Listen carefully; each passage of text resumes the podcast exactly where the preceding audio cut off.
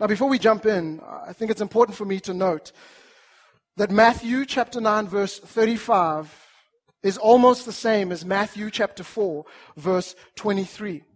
See, the only difference between the two verses is that Matthew chapter 4, verse 23 says, Jesus, referring to Jesus, he was going all over Galilee, whereas Matthew chapter 9, verse 35 says that Jesus was going around all towns and villages. The ESV would say cities and villages.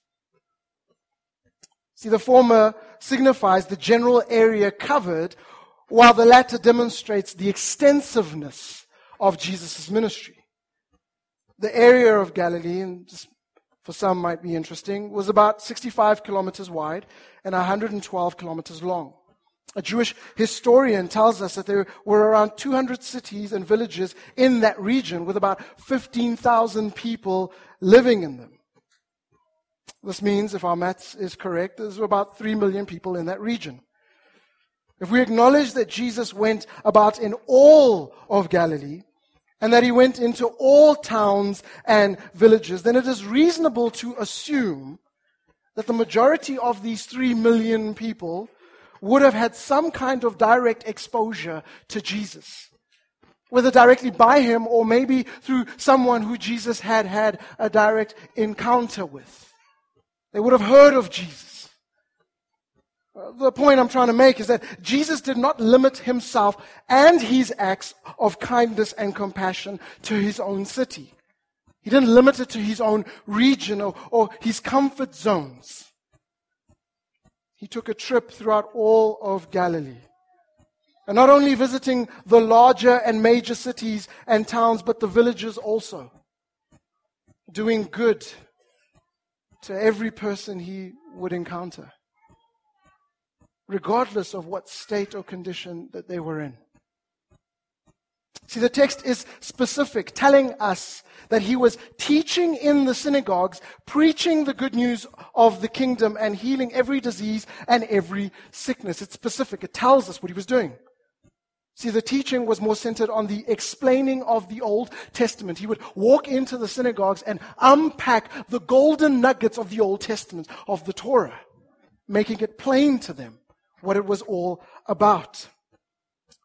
The proclamation of the gospel of the kingdom was the direct application and announcement to the people that the prophecies were being fulfilled. He was saying to them, that all that you have held on to is now being fulfilled in and through me. The proclamation was the good news. What we today call the gospel. The gospel of God's graciousness and mercy to his people. That the Messiah was present. That he was with them. The sacrificial lamb was here. The sacrificial lamb had arrived to take away the sins of the world. This is what he was announcing. This is what he was proclaiming. But on top of that, Jesus was banishing every sickness and every disease from his presence.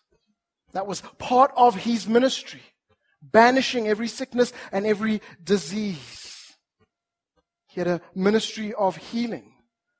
The blind received their sight. The lame walked. Lepers were cleansed. The deaf could hear and the dead were raised up to life again. This was all part of Jesus' ministry, the teaching and the proclaiming of the gospel. And the healing. Jesus healed every kind of sickness and every kind of disease as he ministered throughout Galilee. So verse 35 tells us what Jesus did. All right, that's verse 35. It, it tells us what Jesus did. Verse 36 tells us why. It tells us why. I'll read it to you. When he saw the crowds, he felt compassion for them because they were distressed and dejected like sheep without a shepherd. We are told that he felt compassion because they were distressed and dejected. distressed and dejected. The NIV and the ESV say because they were harassed and helpless. The New King James Version says, because they were weary and scattered. The message says that they were confused and aimless. This is what Jesus wants us to see. As he looks to the crowd, Jesus wants to see a people battered, bruised, distorted, ripped apart, worn out, exhausted. That's what Jesus sees. See, Jesus was not fooled by religious fronting. Fronting, fronting. To put on the appearance of something when in reality what you are putting on is actually not true. Jesus could see religious fronting. He could see religious pretending, something that, let's be honest, many of us do. He could see right through that. See, Jesus sees the heart. He saw the hearts of the people as wounded and torn by the effects of sin. They were inwardly devastated and helpless because of their sin. They were hopeless, aimless, wandering around looking for meaning but struggling to find it. And so we're told that Jesus was filled with compassion for them. He was filled with compassion. Compassion in the Greek is splachnizome. He was filled with splachnizome, which can inadequately be translated in English to have compassion. But yet in the Greek, its meaning is a bit stronger than that. Splach nizome. I mean, even the way you say it you can hear that it carries some weight. Splach nizome. To, to be deeply moved. To be deeply moved, that you, that you feel it in your inner being. The, some say that you, you feel it in your stomach. Have you ever been moved to that point where you, you just feel it in your stomach? That's what Jesus felt when he looked to the crowds in preparing for this, I, I, looked at that and I was like, man, I, I understand compassion, the, the, way we talk about it today, but, but this splachnizome, what, what does this feel like? And, and I quickly remembered. A couple years ago, my daughter uh, was sick. She had spent the evening, this was a Saturday, so she had spent the evening at my mother's place, and, uh, and my wife went to go pick her up on Sunday to come to church. But when she got there, realized that our daughter was sick, not in a good condition. And so she immediately drove her to the hospital. I preached the sermon. I didn't know any of this was happening. Uh, at the end of it, I looked at my phone, saw that there was a text from my wife come to the hospital quickly. So I got in my car and drove. I knew it was bad because, you know, my, my wife went, she doesn't just randomly send texts like that. And so all the way there, I'm just praying, Lord, she's not mine. She's not mine. She's not mine. You have given her to me. You have given her to us to steward this life. I, I, was worried and concerned and anxious, and so I get to the hospital, park my car, make my way uh, to the children's ward. Walked in and I looked and I saw my daughter on the bed. She'd been plugged in, all those medical things. And I mean, you guys know my daughter. If you've ever been to my house, first thing she'll cry out is, Friends are here. Definitely gets that from my wife. But this day, that was not my daughter. She had no energy, just lying there, almost lifeless. And it was in that moment that, that, that I felt compassion, the way Jesus refers to it. I, I felt compassion. I'd been deeply moved in my inner being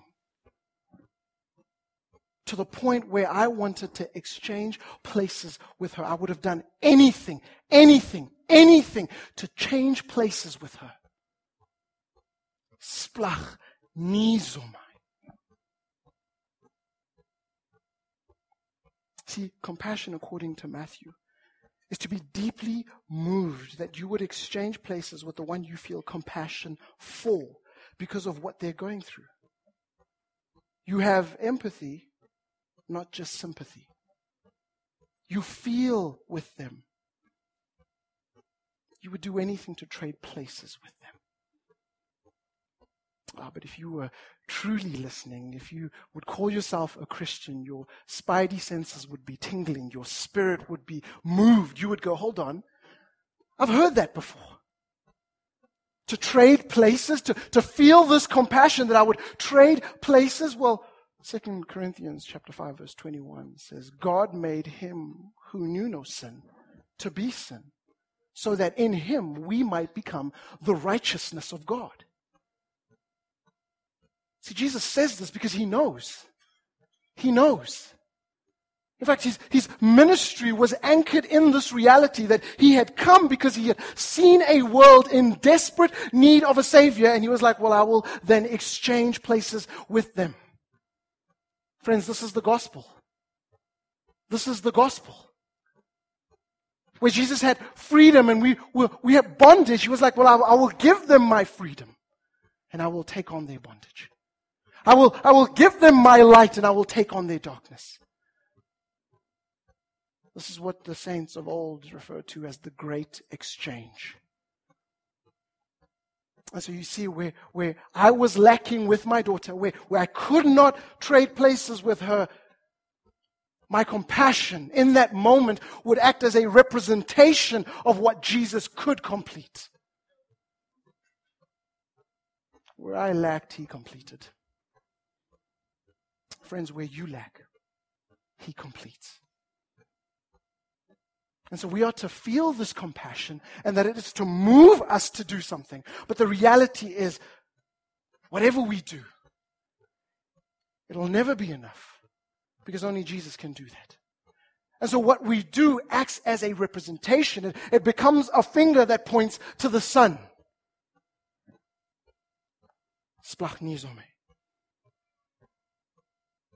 But then Jesus goes on to say, He says, they were like sheep without a shepherd. They were like sheep without a shepherd. Now, usually the, the Bible ref, will refer to Christians as sheep. So understand the context. These sheep had no shepherd, no one to protect them or guide them. And those who were supposed to be leading them were no longer leading them to God because they were wolves in sheep's clothing keeping them from seeing and experiencing who God truly is. This is talking about Christians who find themselves in churches where those who are meant to be leading and guiding aren't doing that anymore. And I know this to be true. I'll give you two reasons why I know this to be true. Because for some of us, what, what we see on TV and, and maybe find as entertaining, and, and I'll admit it, for, for a season, I was that guy. I, was, I didn't feel compassion for, for what I was seeing on the screen. Where people would say, Let me show you how powerful I am. Watch what I can do with this congregation. They will go and eat grass. I mean, it's entertaining, but, but, but guys, we should be deeply moved by that. Because they are like sheep without a shepherd. This is what Jesus saw, and he's saying, friends, we should see this as well and be deeply moved. See how powerful I am. I, I can make them drink petrol and they won't die. Where on earth do you get that in the scriptures? But you might think, oh, okay, hold on, that's a that's a, a, a rural urban problem. We're suburban people, so please. It'll never happen with us.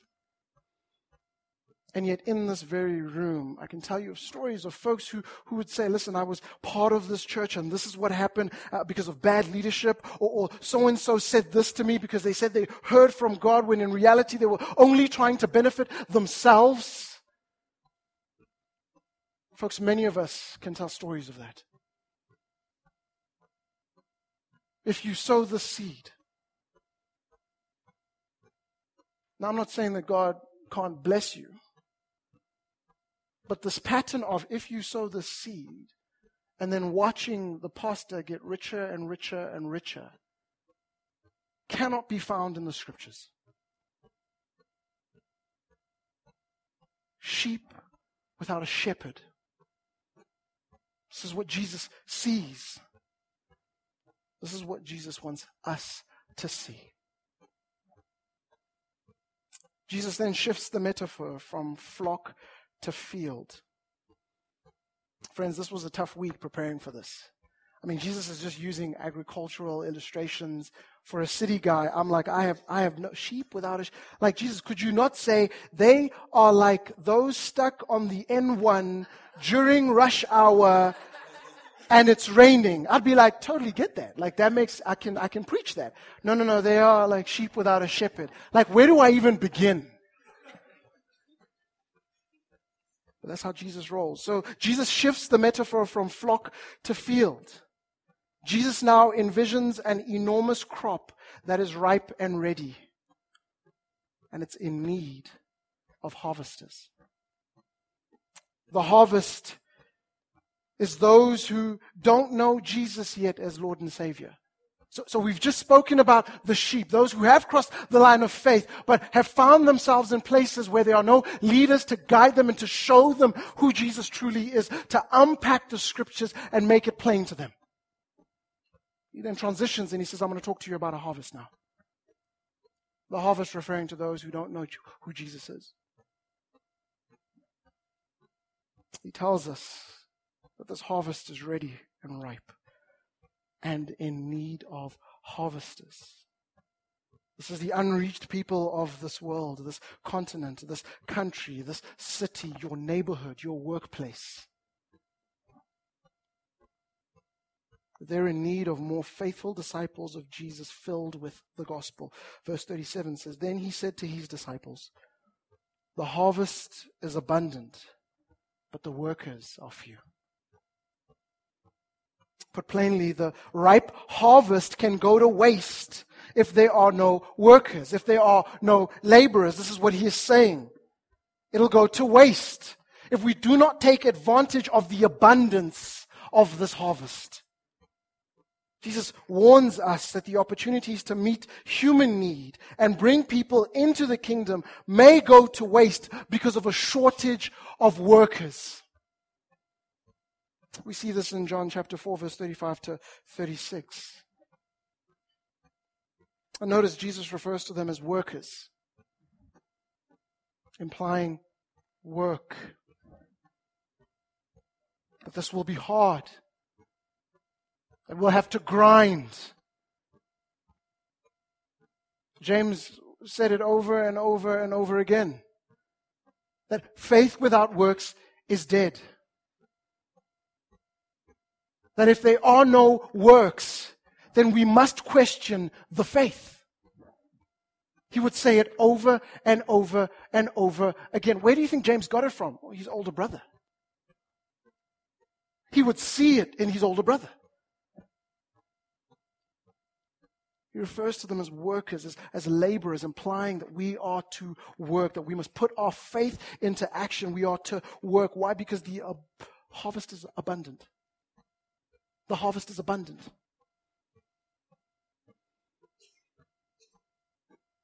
The need that Jesus saw and wanted his disciples to see was great. The need that Jesus saw and wanted his disciples to see was great. And so in verse 38, he makes his request to them to respond to this need. This is how he says that they are to respond to this need, this harvest that is abundant. Verse 38 Therefore, pray to the Lord of the harvest to send out workers into his harvest. Now, if you're like me, you'd go, man, that's really weird. That's, that, that's strange. Jesus, you, you set this whole thing up. You, you tell us what you see. You, you tell us how we ought to feel. You tell us that the harvest is abundant. You set this whole thing up. You say that we should work. Our, our faith has works, and so we should grind.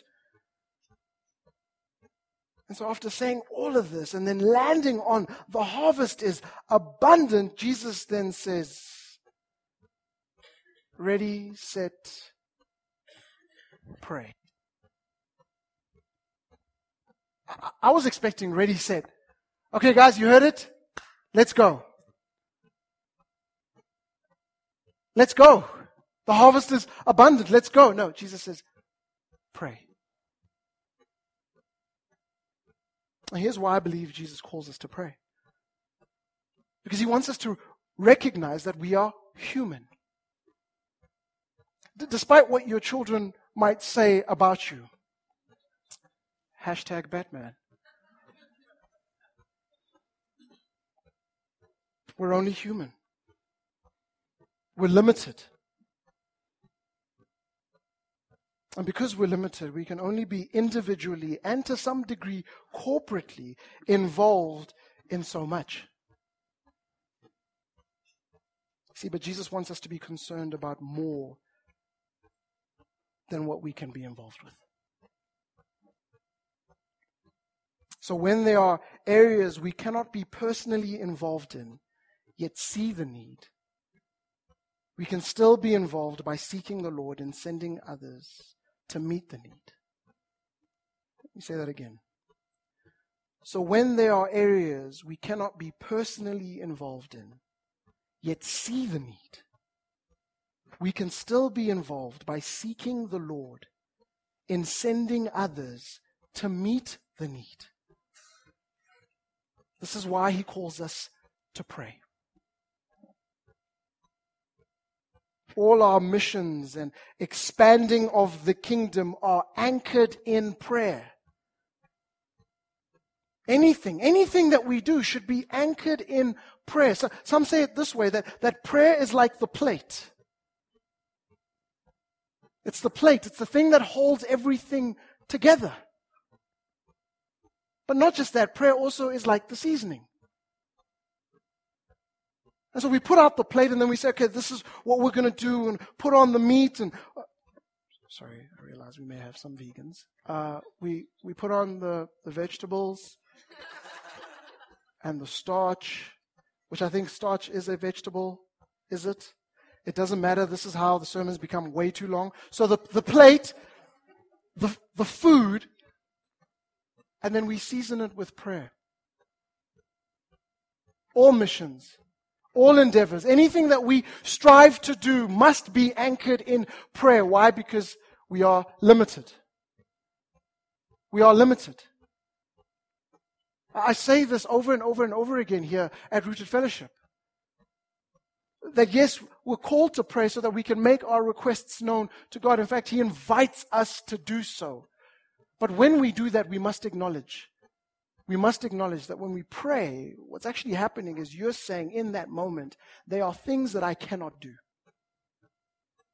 There are things that I cannot do. That's step number one. Step number two is you crying out to the one who can do these things. That's what prayer is all about. And so Jesus calls us to pray. He, he says, No, no, no, no. The, the harvest is abundant. Ready, set, pray. We pray for our countries. We pray for our cities. We pray for our people, our family, our friends, our neighbors, our colleagues. We pray that they would hear the richness of God's word. That they would hear this, this, this gospel that many of us would call scandalous that they would hear of this gospel that brings people from darkness into light, that, that moves people from, from being orphans to becoming children. We pray that they would hear it, that their hearts would be softened and ready to receive this good news. We pray that God would send. That He would send workers, that He would send the faithful workers Pray to the Lord of the harvest to send out workers into the harvest. This, this Greek word send out, ekbalo, is much more aggressive than the English send out. Ekbalo means to push forward, to drive them out. It is the same word which is used for the expulsion of a demon from a man possessed. That's how strong this word is, send out, ekbalo. What Matthew wants us to see is that it takes great power to drive out a demon. It's the same power that's going to get us to go as disciples. Jesus says, Pray to the Lord of the harvest to drive us out to move us from places of comfort to move us from places where we would go, well, I don't know if we're ready. To move us from places where we'll go, well, I need to have all my ducks in a row first. It's going to require great power. Pray to the Lord of the harvest. We pray for his workers to go into the harvest. Uh, but here's how the beauty of the church works. This is how God's body works. And when I say church, I mean big C church. So not just us, but the church that throughout generations. Uh, listen, we pray for workers to go out, but we must acknowledge that someone prayed for us. That we are a realization of a movement that came before us. That we are a answer to prayer. And so we, we pray, acknowledging that those who have gone before us prayed the same prayer. And so we are an answer to that prayer. Pursuing evangelism and equipping and establishing and exporting of faithful disciples who would then go and multiply because the harvest is abundant and the workers are few. And so we pray to the Lord of the harvest So, over this next few months, I want to invite us to a season of prayer. Ready, set, pray. There's a lot of unanswered questions. There's a lot of stuff I don't know. And guys, you're free to come and ask me. Please. Email me, send me a WhatsApp, grab me after the gathering, ask me questions. Just know that some of them might be, I'm not 100% sure. We're praying and seeking wisdom from the Lord.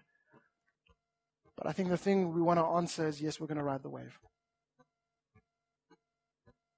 Because I believe there's enough people in this room who go, man, being here has been just radically amazing. God's done some really cool things. Uh, and yes, we're small. Uh, yes, we're not self sufficient yet.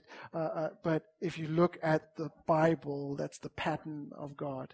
He uses the weak and the small and those who are perceived to be insignificant. He used 12 men to change the world. I'm hoping that that's how we will be remembered.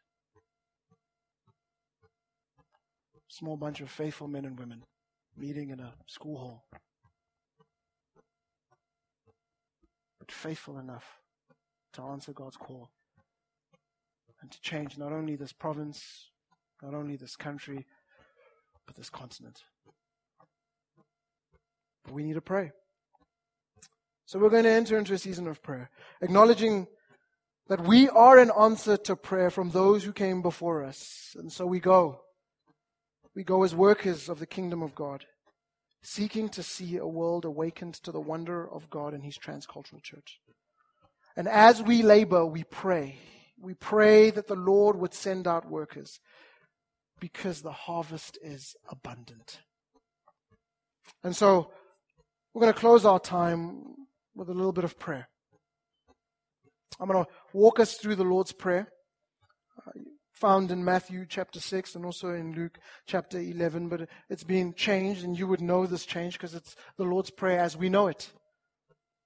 And so, if you guys can put that up on the screen, um, we're going to walk through it, but but what we're going to do, and the, the band will play in the background, I'm just going to ask a few folks, if you feel called to do so, would you stand up and just pray out loud? Pray one of these Maybe if you want to pray something else, pray that. But just, just pray. And we're entering into a season, a few months of, of praying and resting and engaging and, and seeking wisdom from the Lord and doing and acting and going. We anchor ourselves in prayer. And so, as the Lord's Prayer goes, Our Father in heaven, this speaks of intimacy. The intimacy that we find in our relationship with the Father. We are his children. Hallowed be your name, that he is holy. Holy, holy, holy. Your kingdom come and your will be done on earth as it is in heaven. Speaks of justice, and not just any justice, but biblical justice. The justice that this world needs. We, we come up with lots of great ideas. As, as a man who studied law, uh, guys, I would say that the South African Constitution is one of the greatest constitutions in the world, but it has its flaws. It is not perfect because it's not the law of God. And so we cry out to God to bring about justice through his people. Give us today our daily bread that speaks of our dependence, deeply dependent on Him.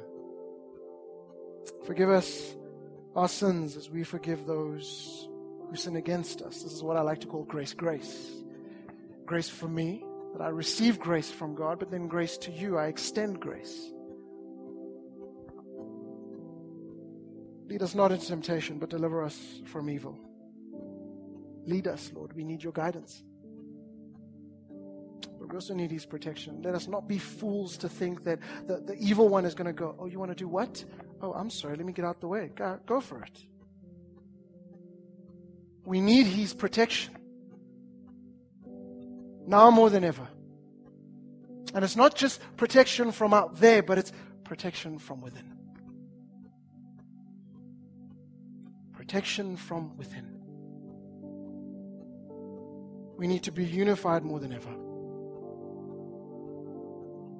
For the kingdom and the power and the glory are yours, now and forever. This speaks of our hope. Our hope anchored in Him. Our hope anchored in Him. We can do this because we know how the story ends.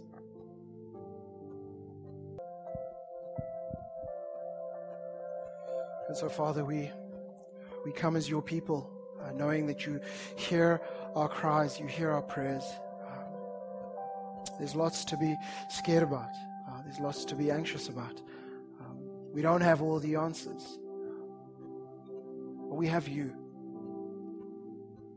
And God, that should be enough. And so, Lord, remind us of this beautiful gospel. One that brings us into a relationship with you, that reconciles us to you. As we experience the beauty of who you are, the joy that is found in you, the fulfillment that is found in you, may we be able to corporately sing together that you are a good God and a good Father who loves us more than we could ever imagine. And so we long for others who don't know you to know you, to know you this way.